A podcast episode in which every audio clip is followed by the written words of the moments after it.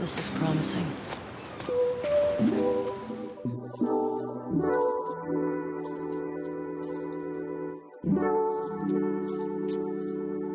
Hello and welcome to the first episode of Endure and Survive, a podcast where the underrepresented in the games industry talk about the gaming characters that inspired them to get to where they are today. Each episode we will chat to a friend from the games industry and they'll bring their favourite characters to the table and we'll take a look at how they shaped and inspired them. For the first episode though, we thought we'd take some time to introduce ourselves, uh, talk about the games and characters that inspired us, so you can get a feel for who we are and whether you want to spend so much time with us every fortnight. So with that being said, I am Millicent. And I'm Ellen. And this is Endure and Survive.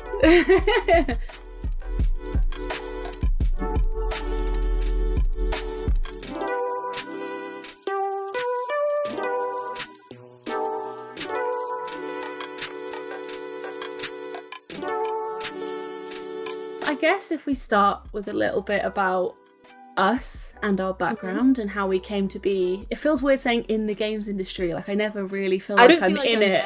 Yeah, I, I, I feel exactly the same. I, I guess because I'm not I'm not a, I'm not a dev or a publisher, like I'm not contributing mm-hmm. to it in, you know, the way you would assume. So I don't fully feel like I'm in it. But, you know, for argument's sake, let's say that we both are in the games industry.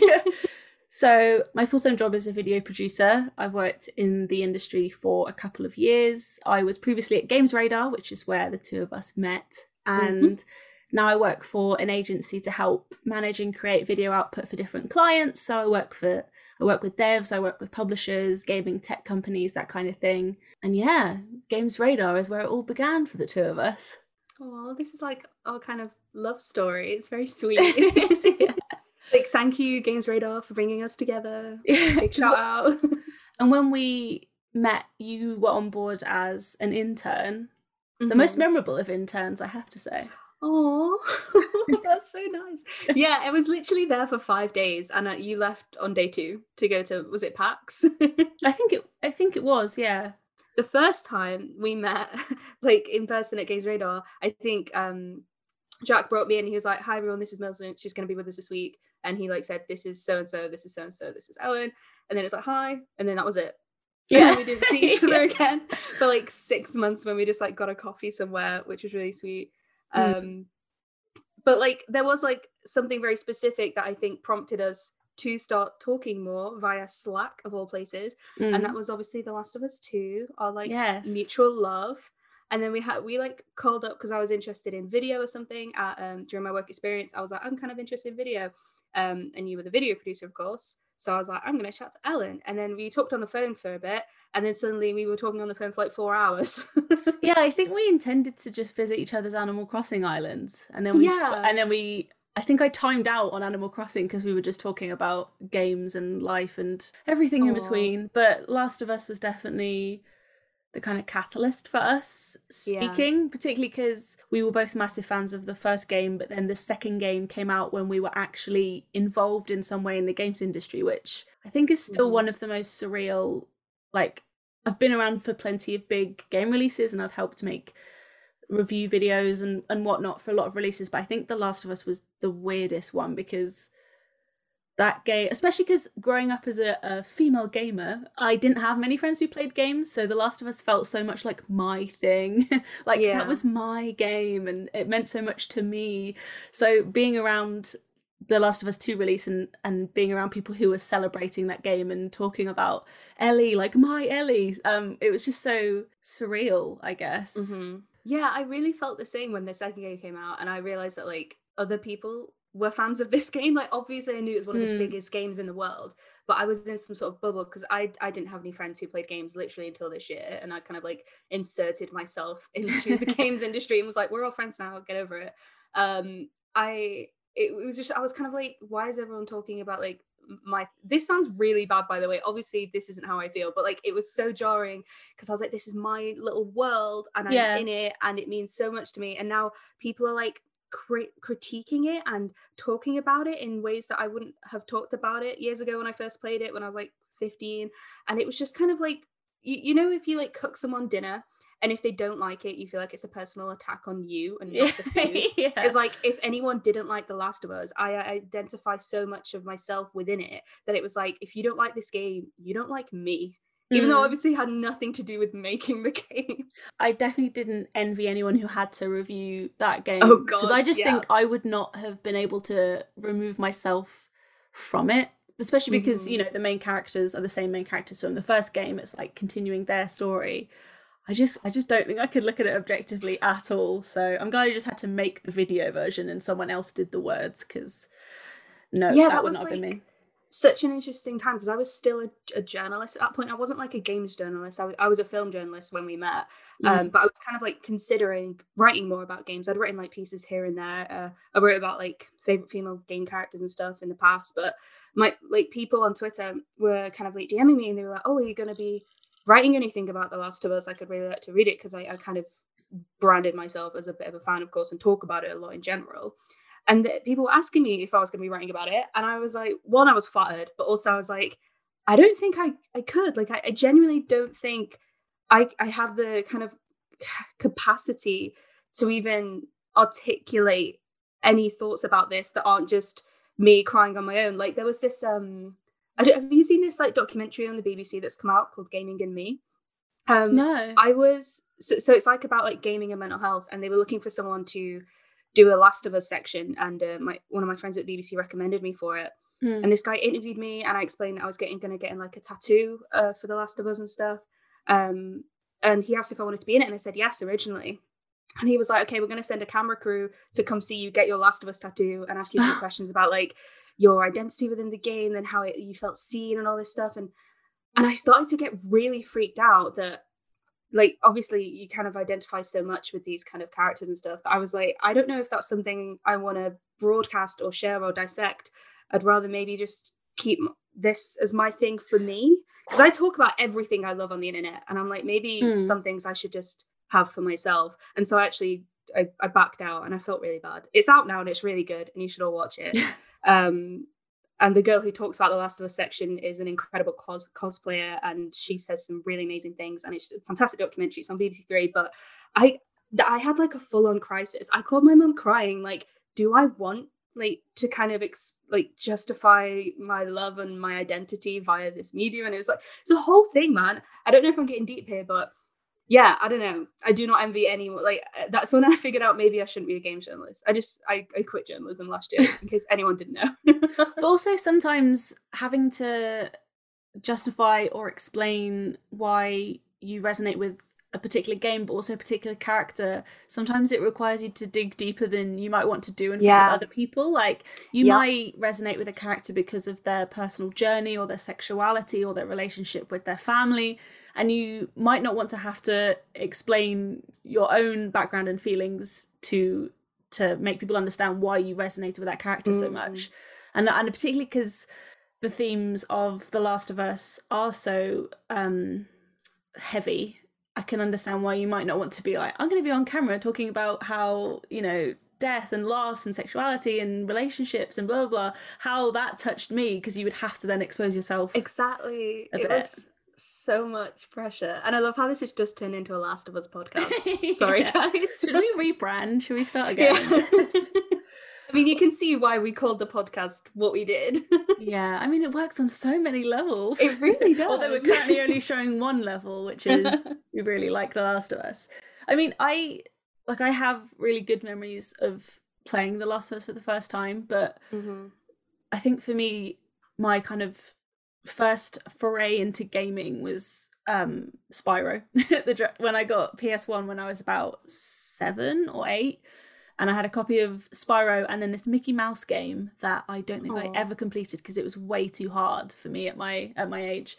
I don't think I ever completed a game at that age. Like, did you do games start I, to finish? I did complete Spyro. I, I, the mm-hmm. first three, I completed them. Although I think I had help with some levels from from my parents. But I couldn't say for sure. There were some. There's some really hard levels in some of the Spyro games, particularly the underwater ones. They can, mm. they can get out. But The Last of Us is definitely a kind of, what's the word? A, a landmark part yeah. of my kind milestone. Of milestone. Yeah, definitely. Because I can't really think of that many games before that that there was like a female on the front cover. And I have a brother who's nine years younger than me. Um, so I think when The Last of Us came out, that was just about the point where we could play games and enjoy them together, because it's quite a big age gap to have. And I was about eighteen when The Last mm-hmm. of Us came out. But to have a game like that where not only is, you know, Ellie's on the box and she's one of the main characters, but it's a game that's so heavily framed by women.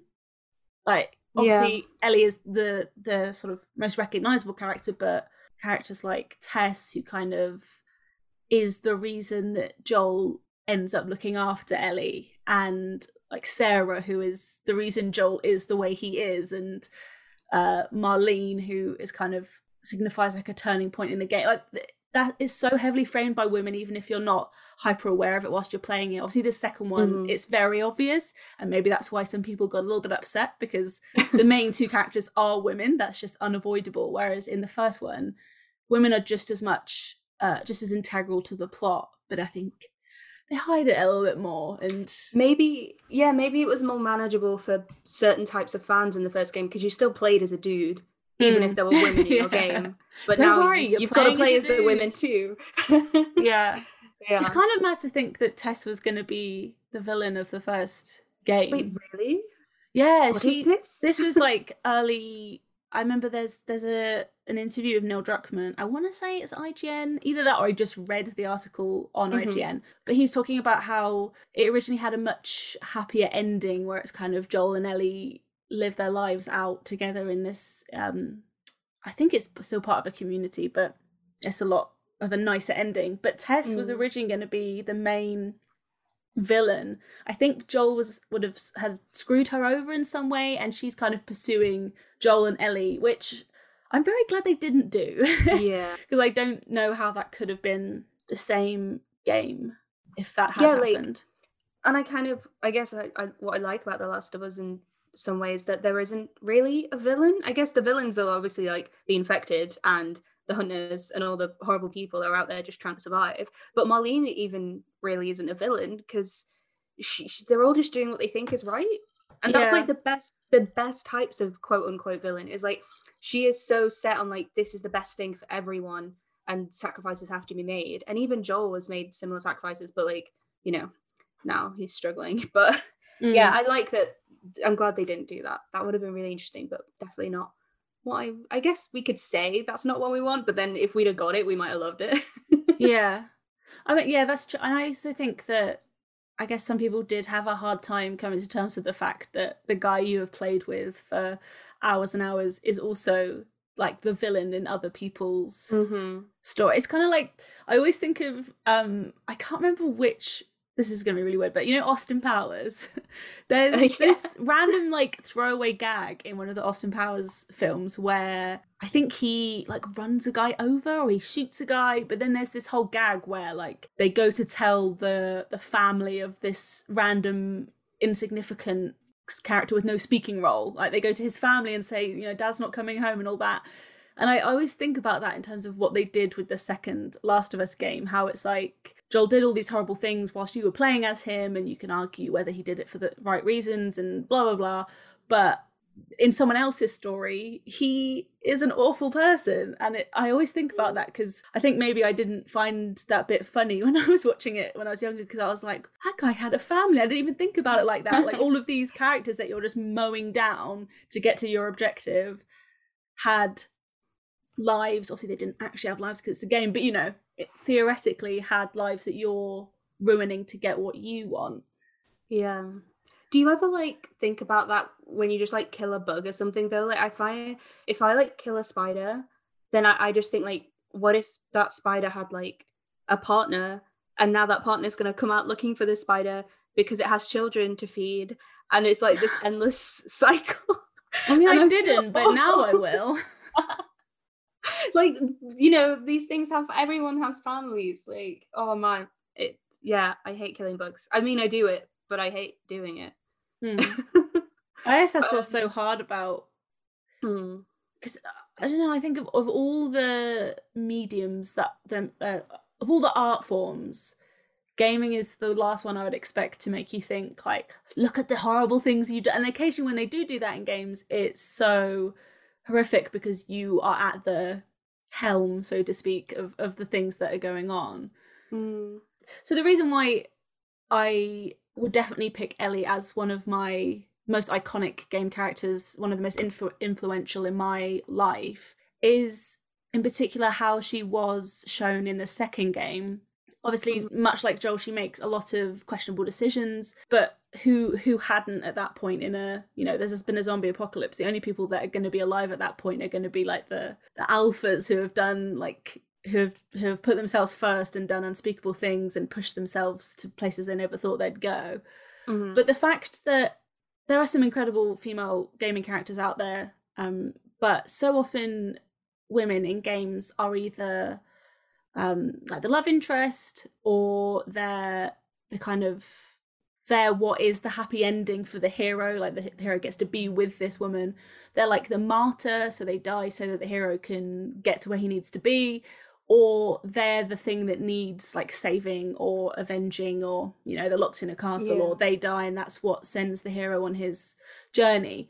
But to see this female character who is not only really badass but also makes some really bad decisions, like unobjectively bad decisions, and, like, you know, the whole, not to not to make you tear up, but you know the song that If I Ever Were to Lose You. No, I will cry. I will cry. But, like, after. Obviously, after Ellie loses Joel, she does lose herself. And yeah. and she was this character who both of us, she was so close to both of us way before we ever got into the games industry. And I think towards the end, I kind of felt like I had lost her. And, like, when I was playing yeah. as Abby, you know, the the kind of boss fight, um, not the final, final one, but the one where you're in the where you're fighting cinema. Ellie. Yeah. Yeah. That was the, hands down, the weirdest gaming experience I've ever had. I did not know how to feel. I felt so many things at once. I've spoken to people who finished that boss fight really quickly, and um, I didn't. I think I, I like, died I, about ten times. So did I. I was like, I don't want to hurt her. But also, if you if you if you long it out, she starts to put down traps and, like, all the stuff yeah. that you spend the whole game doing, setting mines and everything. She starts doing that, and that really tripped me out. But yeah, she felt so much like mine, and to kind of see what happened to her was kind of, like, devastating, but also really cool to see happen to a female character. Like, not mm-hmm. get this happy ending, or not be the happy ending, or not die so that the happy ending can happen. Like, she just got lost. And I've just never seen that happen to a female character, especially twice. It technically happens to two yeah. female characters in that game. It's just, yeah. yeah. What what a game that is. Truly, truly. I, I actually, I've been thinking about this a lot since, oh my God, last June. It came out last June. No, it didn't. Um... It came out yesterday. I've genuinely been thinking about it so much, and I think I it's it, I prefer it to the first game. I think The Last of Us two is it really can I swear on this podcast? I mean, go, it's go our for podcast. it. Go for it. It like really fucked me up. yeah. I think um, obviously we we talk about Last of Us for a long time. Sorry guys, deal with it. But mm-hmm. I when that game arrived, so it was a I've never pre-ordered a game before. I normally wait till it's really cheap for like a tenner in mm-hmm. C X or on a PlayStation sale. Because uh, you know your gal's broke, but this I actually I borrowed money. From, I borrowed money from my friend um, to pre-order the special edition and the control and everything. And I was like, I'll pay you back when I have my student loan. but um, so it arrived on the Friday, and I locked myself in my room, wrapped a blanket around me, got real close to the T V, and I emerged on Monday morning a shell of a human being. Mm. It was. It was the most intense two days of my life, and I don't think I've ever cried so much in two days. Um, and I got into like a big argument with my mum because I was getting really upset. You know the Joel scene, mm. um, the Joel scene. Yeah, yeah, I know the one. And like, I, I put down my controller because um, I kind of knew that was going to happen because it had to for this kind of story, but I didn't think it was going to happen so soon in the game, and also like that. And I put down my controller and I came downstairs. And I was crying so hard that I could, couldn't even open my eyes. And my mum was like, it's a game. Oh, my God. Oh, that is not the thing God. to say, mother. No. Right? No, no. I love you, mum, if you're listening. It's, you know, we're cool now. But I was like, that made me feel worse. I was like, this character like, is so important to me. And seeing what, what happened to him and, like, how... They, and then she was like, oh, my God, it's just a game. Can you, like, chill the fuck out and step out with the T V? And then I was like looking at my dad, like, you know, Dad, you agree, right? And he's like, I mean, yeah, characters mean stuff to you, but also it's okay, I'm like, relax. Um, and it was like a whole thing. And then I like cried in more because I was like, they don't get it. It's not yeah. just a game. But yeah, I think it was similar to how I felt when I watched Logan. Um, because like the mm. X, this is a whole other thing, but the X-Men are a huge part of my life growing up. And when I was watching Logan in the cinema, I literally saw it like five times in one week. I that was I don't think I've ever cried that much apart from Infinity War, and I'm basically making myself out to be a massive nerd now. But um, Go we're seeing it. like what had become of Charles Xavier, and like with age and kind of, you know, like the whole dementia thing. And both my grandparents have dementia, and he's like, you, you think of Professor X as this like wise old leader who you just looked, I, I always just looked to for comfort, and then seeing what he had become in Logan and how he has deteriorated or changed, and that just seeing people you love and admire, even if they're fictional, actually grow like human beings, mm. um, it kind of freaks freaks you out, because you, you you forget that they're like, that he's not just a pixelized badass who's going to be that way forever. Like, they've created a real s- story here, and he's going to grow and change, and you're going to realize he's done bad things, and your opinions are going to change of the people you love in these fictional worlds. And it was just a lot. It was a lot, but that game, I'm very thankful for it. And uh, the whole like picking our favorite characters thing, I was going to say Ellie, and then I was like, wait, do I do I align more with like Joel? And then it's like, no, I, maybe not. But then I was like, oh, but Abby. And then I was like, oh, but Jesse and Dina and all mm. of the, I, I love them all so much. Um, Jesse, Dina and Ellie are like the best trio ever. I love them. But yeah. also, before we move on from The Last of Us, which we will eventually. Um, not emotionally, Abby, just yeah. just in the podcast. Abby, I just want to say, I think, yeah, Abby and Ellie for me are, I know we got way less time with Abby in, in the kind of like big picture sense, but both of them are totally equal for me in how much I love and admire them. And I think I learned so much from Abby in that game. You mm. know, it made, I think her presence and your, her, your experience playing as her made you view Ellie differently, um, yeah. which I thought was really interesting and kind of healthy, I guess, rather than idolizing her because she's that badass little girl from the first game, but she's not anymore and she's changed, and Abby kind of was the lens to see that through. But then you also learn a lot about her along the way, and fuck, man, yeah. I just love it. I know, I wow, yeah. I think that's why that that first Abby versus Ellie fight tripped me out so much, is because Ellie really pissed me off. Like, she started putting down traps, and I was like, "Oh, yeah. who do you think you are? This isn't. You're not fighting fair. Like, I am you. Down. I do that. Like, yeah. And like, I'm, I'm so, I'm such a little snake when I play stealth games. Like, I will just, I will set traps, and I'll just hide like some little mm. Kevin McAllister, waiting for everything to like trap people and blow people up and do X, Y, Z. Whereas when she was doing it to me, I was like, who do you think you are, missus? Like, I am only fighting you with, I think I just had, wait, do you have a gun in that fa- in that fight? Yeah. I don't think so. It's no, like you have to sneak right? up on her, don't you? And oh, yeah, you have to sneak up. Yeah, and so she had all this stuff, and she had her full-on rucksack, and I was like, this is not a fair fight, which is what I've been having this entire time, but no other game's done that, and, and like and just messed with my head so much that I was like, I don't even know who I'm angry at. I think I'm angry at myself. The way I came to The Last of Us was like like a really, I think it was a really important time in my life. So I was um I was sixteen. Um I hadn't played games in about five years, I'd say. Mm. So I had I had a PlayStation two uh, that, you know, played like S S X Tricky, Lego Star Wars, that kind of thing.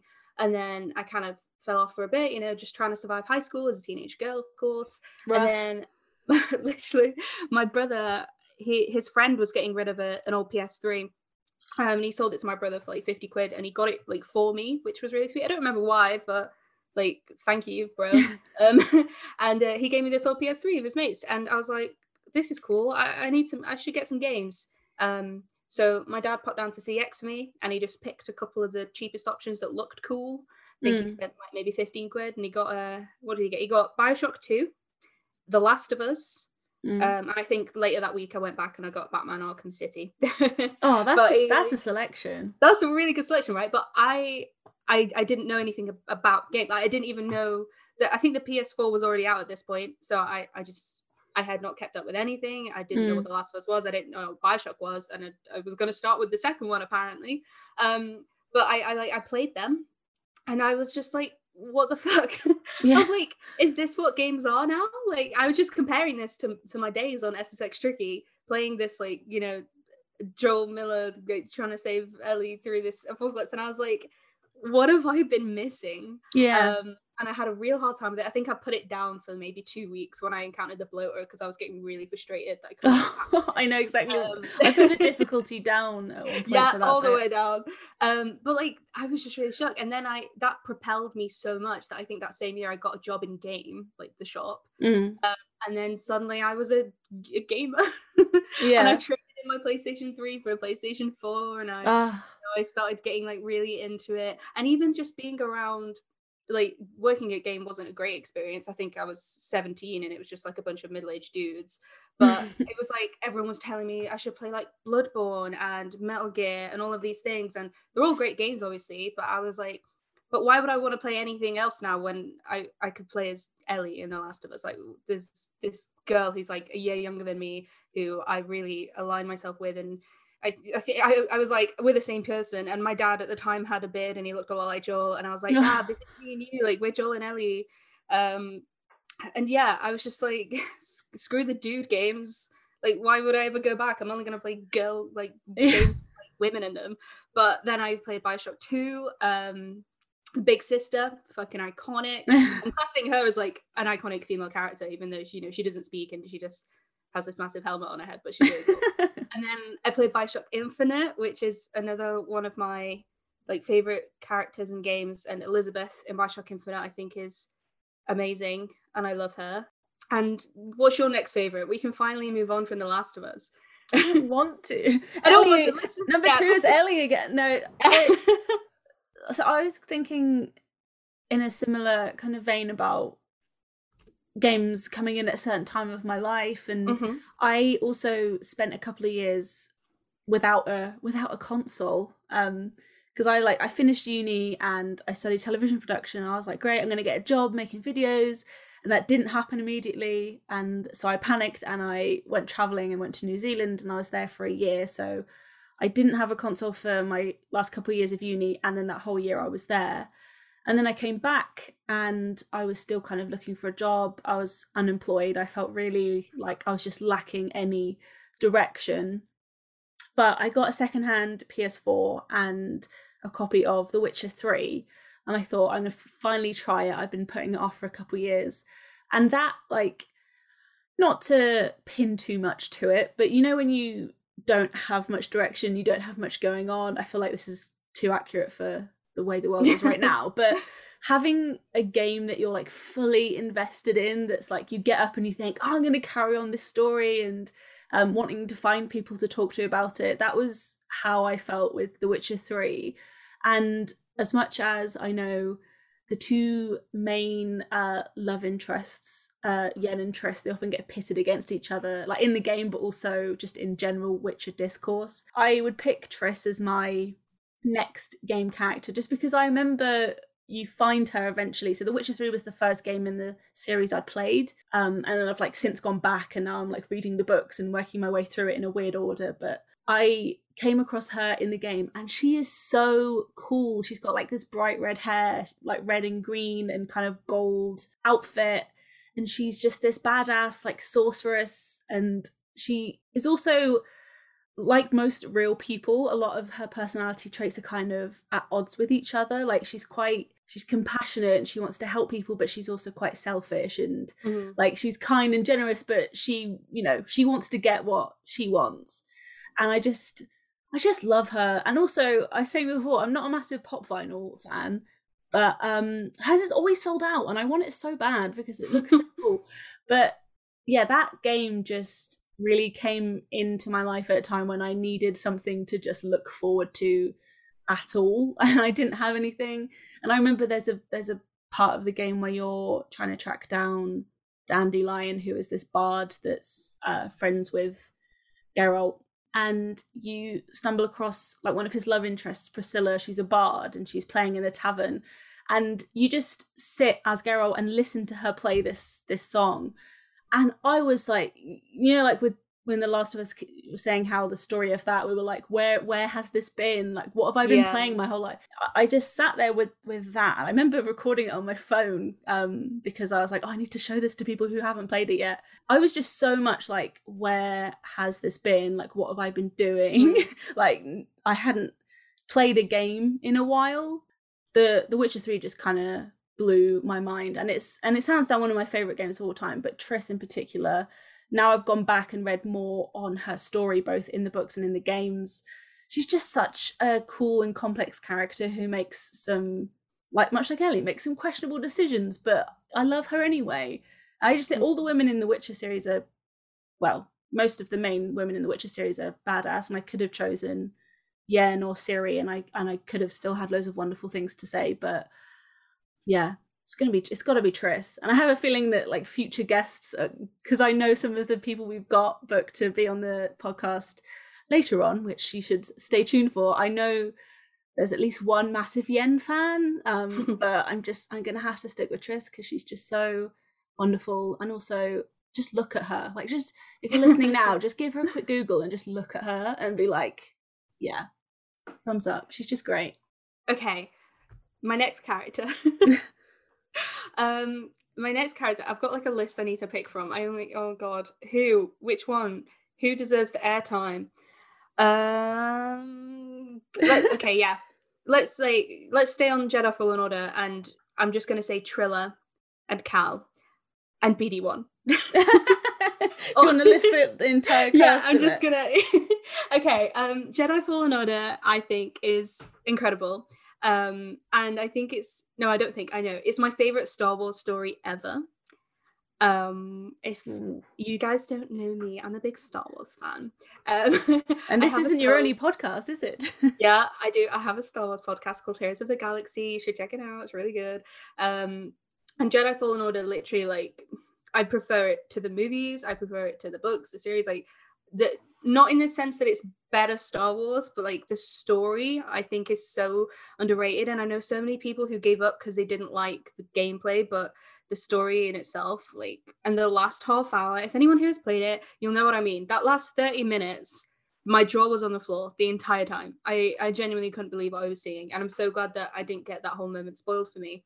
But Trilla Sidori, otherwise known as the Second Sister, is such such an interesting character, and she's mm. so badass, and she has this double-bladed lightsaber, and she just she comes down from the air with her cape and her mask, and you're like, I'm kind of scared of her but also a little bit in love with her. And it's a great mix. uh, but basically I don't know how much, obviously we've spoiled the whole Last of Us two thing, so I guess this is just a spoiler podcast, but um yeah I think we can just preface yeah. in the description okay. what's going to get spoiled. So spoilers for Jedi: Fallen Order now. Um, Trilla, obviously, if you've played it, you'll know that she used to be like a Padawan to Ser Junda, who you play alongside, and she like went to the dark side because her Jedi teacher literally like gave her up under the pressure of the Empire, and it was like so cool because there were like these flashback scenes of when she was younger, and just watching your Jedi Master betray you in that way and like just make you completely vulnerable. Of course, she would turn mm. to the dark side, and she has. amazing speeches, and like fighting her is so hard but so cool. I just I I love it so much. There are so many amazing women in that game, um and obviously it still plays like, I think a lot of people had complaints that you there are some incredible women in the game but you still play as a white dude, but and I, I kind of like, you know, I agree with those concerns, but also I do really love Cal. I think he's also a really great character, um, and he has some really cool moments with Ciri and Trilla, and you get B D one, the best droid in all of Star Wars, and he's fucking adorable. Whoa, these are some tall claims that you're throwing out. I know, I'm just like I'm just putting the best before everything I say now. Um, if you want to disagree with me, don't don't at me. I don't like confrontation. Um, I like to throw the things out and then run away. Yeah. So but yeah, yeah, Jedi: Fallen Order, I think, because a lot of people have a lot of opinions on Star Wars games, but uh, I don't know if this makes me a fake fan. Obviously, there's no such thing, but this was kind of the first Star Wars game I ever played, apart from Lego Star Wars on the PlayStation two. Like, mm. I don't have any experiences with Knights of the Old Republic or anything like that that people talk about so fondly, so I don't have anything to compare it to in that sense of like, this isn't what a good Star Wars game is. You sh- these other these other Star Wars games are, but this was to me like top tier Star Wars. Like the the kind of like the world building as well. The art book is gorgeous, and every planet felt like it had so much history and so much life to it. And yeah, I, I really love that. And Triller is, I, I'm also not a pop vinyl person, like at all, but I got one for my desk because I was like, I work from home and, and on all the cool games offices, everyone has little figures and stuff on their desk and I don't have any. So I got the Triller Second Sister pop vinyl and she's really cute. And oh. I love it.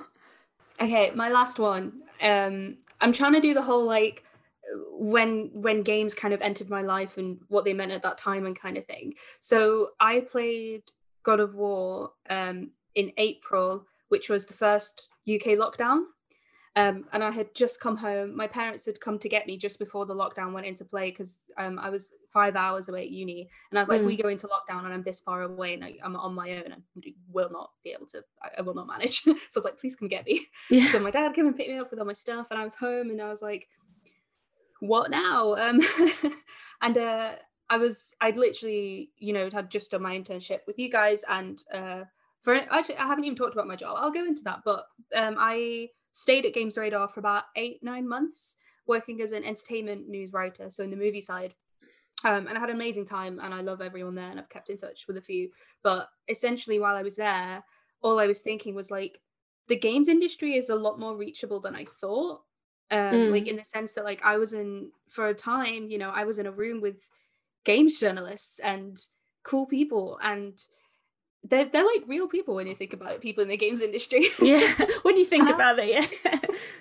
I, I was like making friends with them and I was like, maybe I could be a games journalist instead of a film journalist because like it kind of reignited a lot of my love for games and stuff like that. And then I was mm. like, and then obviously I left journalism and now I'm hoping to go into games. I'm not, I, I kind of am. I'm, I'm in games P R, sort of. Um, no, you are, you are. um, and then, so I was like, well, if I want to get into games, I better start filling some blind spots. Um, 'cause you know, I, I think what always stopped me was that I don't know enough. Like I, I I love games and I play a lot of games, but I tend to also just replay a lot of what I love, and I, I don't I can't always afford them when they come out, or like you, you know there's there's lots of barriers to me where I'm like I just don't have the knowledge required to call myself any sort of authority. I think that's a very female worry as well though. Yeah. Is to be like, I don't know enough yet, whereas I yeah. think some people might be more inclined to be like, I'll figure it out as I go along and just go for it, or being like, I don't need to know anymore. Whereas mm. I definitely feel that as well. I think also because sometimes you come up against people who will challenge you on things. It's like, I need to know my stuff. Otherwise, yeah, as a woman, I'm going to be letting the, the side down a little bit. But sorry. No, even when we were gonna, when we were talking about doing this podcast, which we've been talking about for like probably nearly a year as well. Hmm. Like I was like, I haven't played enough games to be allowed to make a podcast like this yet. And I was like, I'm gonna be talking to these people about their favorite games and characters, and I'm not gonna have played any, and I'll have nothing to add, and it will be just embarrassing. But obviously, you know, we've talked ourselves out of that kind of rhetoric, and we're here. You're welcome. But.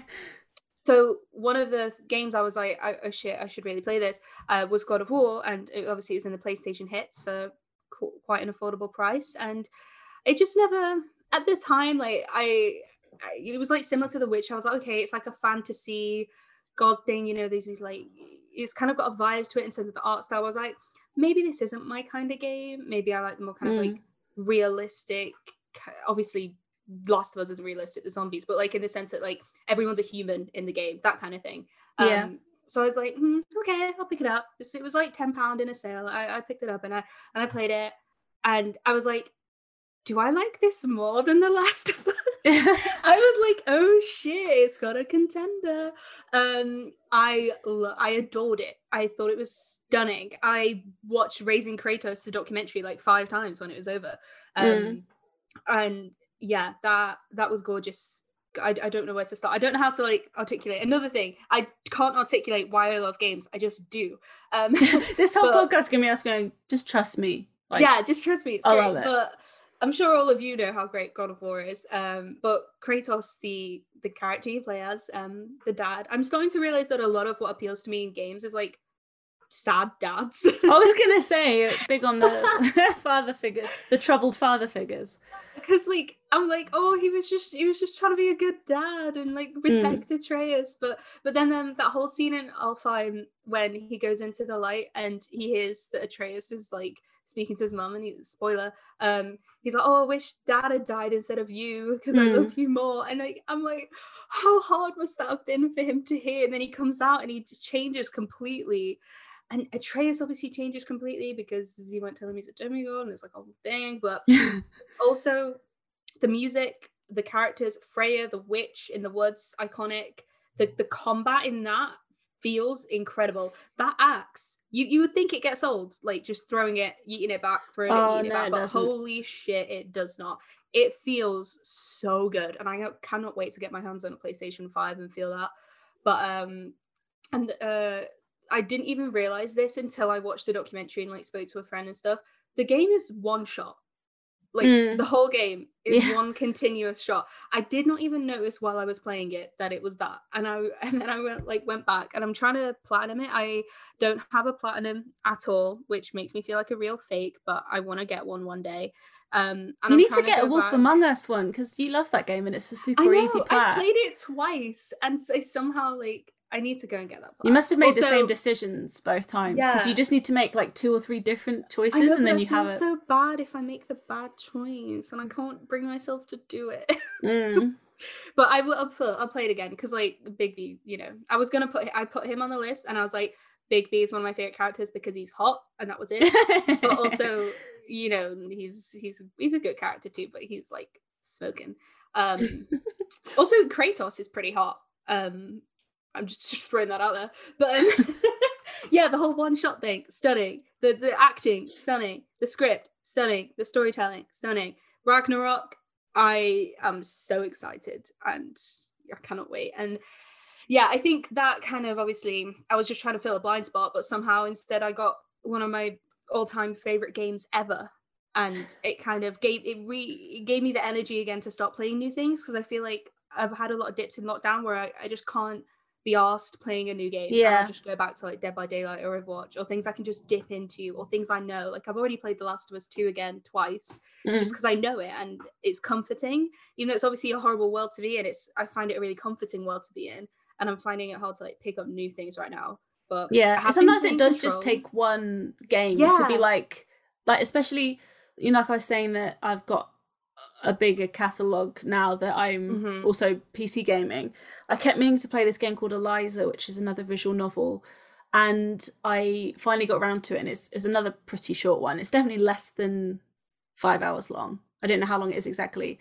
Mm. And that like, that just gave me this new lease of life where I was like, other games other than the ones I play every day are good too. So now I'm actually going to try stuff, and like went back in to actually pick up on things that I missed or finish games that I inexplicably stopped playing, probably because something else came out and I got distracted. Mm. But yeah, that's, uh, she's actually another good character. I could have picked her, um, not Eliza, that's, but yeah, sorry, carry on. no, no, I think, I, yeah, I'm just, it, it it brought back some energy for me into playing new things. And I think Control is doing that right now. I've, I've started playing Control. Mm. Um, I'm a bit annoyed because I bought it in January and then it was the oh, February no. P S Plus game, which I thought I'd got away with because I've had P S Plus for I think just over t- maybe three years now, and that I've never had that happen to me. And I was like, maybe I'm just really good at getting my timings right, but then it happened and I was like, oh, to be fair, I got it in the Christmas sale, so it was only like fifteen pounds, but still mm. I hate buying something and then it being free a week later. Yeah, but I Control is really it's it's doing it for me. I have no idea what is going on, but I am vibing so that, hard. Yeah, that's exactly how I felt about it. I haven't com- I haven't completely finished it yet. Um, that's another one where I'm like, I don't know why I didn't, because I was yeah. loving every second of it. I think I started to get lost.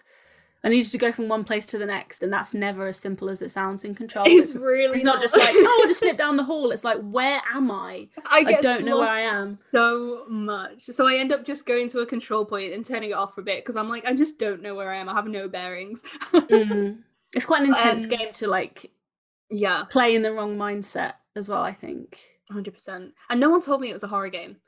I shat my pants when I come out of the director's office in that in that first hour when you're just kind of walking around and it's like, oh, a mystery. And then you come out of the director's office after that whole thing, and there's just these bodies floating in the air and this red light and this like scary music, and you're like, oh, hold up, okay. mm. I remember going to Gamescom in, it must have been twenty nineteen. So before I, I think I knew I was going to start my job at GamesRadar, but I hadn't started yet. And mm. I was watching E three that year. So would that would that have been twenty? I don't know. Time time is a concept I don't understand in lockdown. But I was mm. watching the E three before I started working in at GamesRadar, and there was this trailer for Control, and I thought, this looks amazing. I don't understand what it's going to be, but I want to be part of it. And then I went to Gamescom that following year, and there was a preview of that game there, so I got to play a bit of it. They also used it as, um, this was when ray tracing was was starting to be a term people kept throwing around. I did never understood what it meant. I just thought it meant made things look shiny and wet. Like, I still think that's what it, it does. But they were using that game to fully um, show off the power of ray tracing.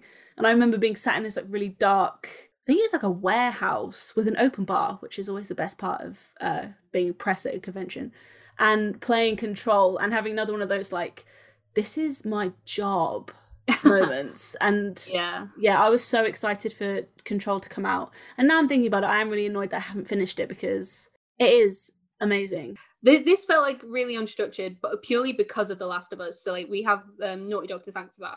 But I yeah. hope you guys like enjoyed us kind of fangirling about some of the characters and games that kind of mean a lot to us, and maybe spurred our our making of this podcast. Yeah. Why, why are we making it? T- tell the people what they want to know, actually. Yeah. Let's talk a bit about why we're doing this. Go on.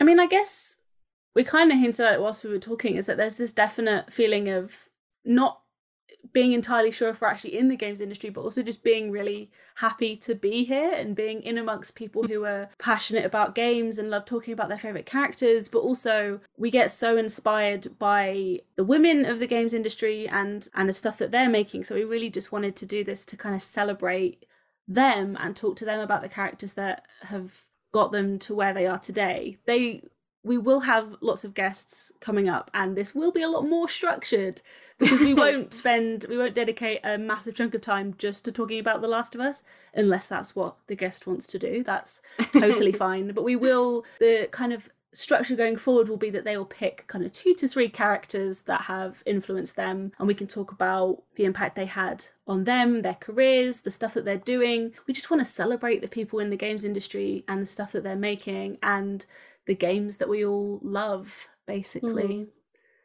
Does that kind of yeah. sum it up? That sounds wonderful. I would listen to that podcast. Would you? Well, you can. And we've got like, we've literally planned out an entire season of some incredible guests. Some you mm. may recognize, some you may not, and we're hopefully like bringing them onto your radar if that's the case. And yeah. we can't wait to talk to them. And but people that we have no right to have on our podcast yeah, in the first like season. Some really cool people. we have We're just no sliding right. into D Ms left, right, and centre. Um, but yeah, if if you haven't found us on Twitter, you can follow the podcast on Twitter. It's at Endure Games Pod, because Endure and Survive was one letter too long. Um, and yeah, and I guess we'll just be on all the podcast platforms, right? And uh, oh, where can we find you on Twitter and Instagram and all that stuff that you want to share? Oh yeah, I am on Twitter. Oh, I changed my handle recently. I can't remember what I changed it to. Is it I... underscore Ellen Causey? It is, thank you. I'm on Twitter at underscore Ellen Causey. I knew yeah. it, It'll all be in the show notes, like in the show description. There'll be lots of links, I'm sure. I'm mm. at Millicent Games. But yeah, this is going to be every two weeks. Um, we're going to have some amazing guests. We're going to do a whole... We've got a set number of episodes. We don't want to, like... I don't want to say how many episodes, just in case one falls through and then it turns out we lied to you. But yeah. it's going to be around yeah. ten. We don't want to start off the first episode by lying straight to your yeah. faces. But it should be, like, around ten for the first season. Around that number. But please do not hold us to it. We are trying our best. Yeah. Um, We've also got some bigger, some sort of high concept stuff planned where we look closer oh, at yes. specific games, specific characters, maybe talk to the people who helped bring those characters to life. But those are going to be some dive. like, those are some, this is some big brain stuff that we're working on at the same time as chatting to our yeah. friends and new friends in the games industry. So That's all it's all happening. In the background. Yeah. It's all happening. Yeah, the cogs uh, are going, the cogs are turning. But yeah, that was really fun. I hope you all enjoyed listening. Yeah, and thank you for listening. Thank you for sticking yeah. with us whilst we I can't believe you made nearly it cried. Well. Yeah, yeah. You're one of the real ones. We appreciate you and we love you. Thank you. All right. Love you all. Stay safe. Yes, yeah, stay safe. And goodbye. Bye. Well, that didn't suck.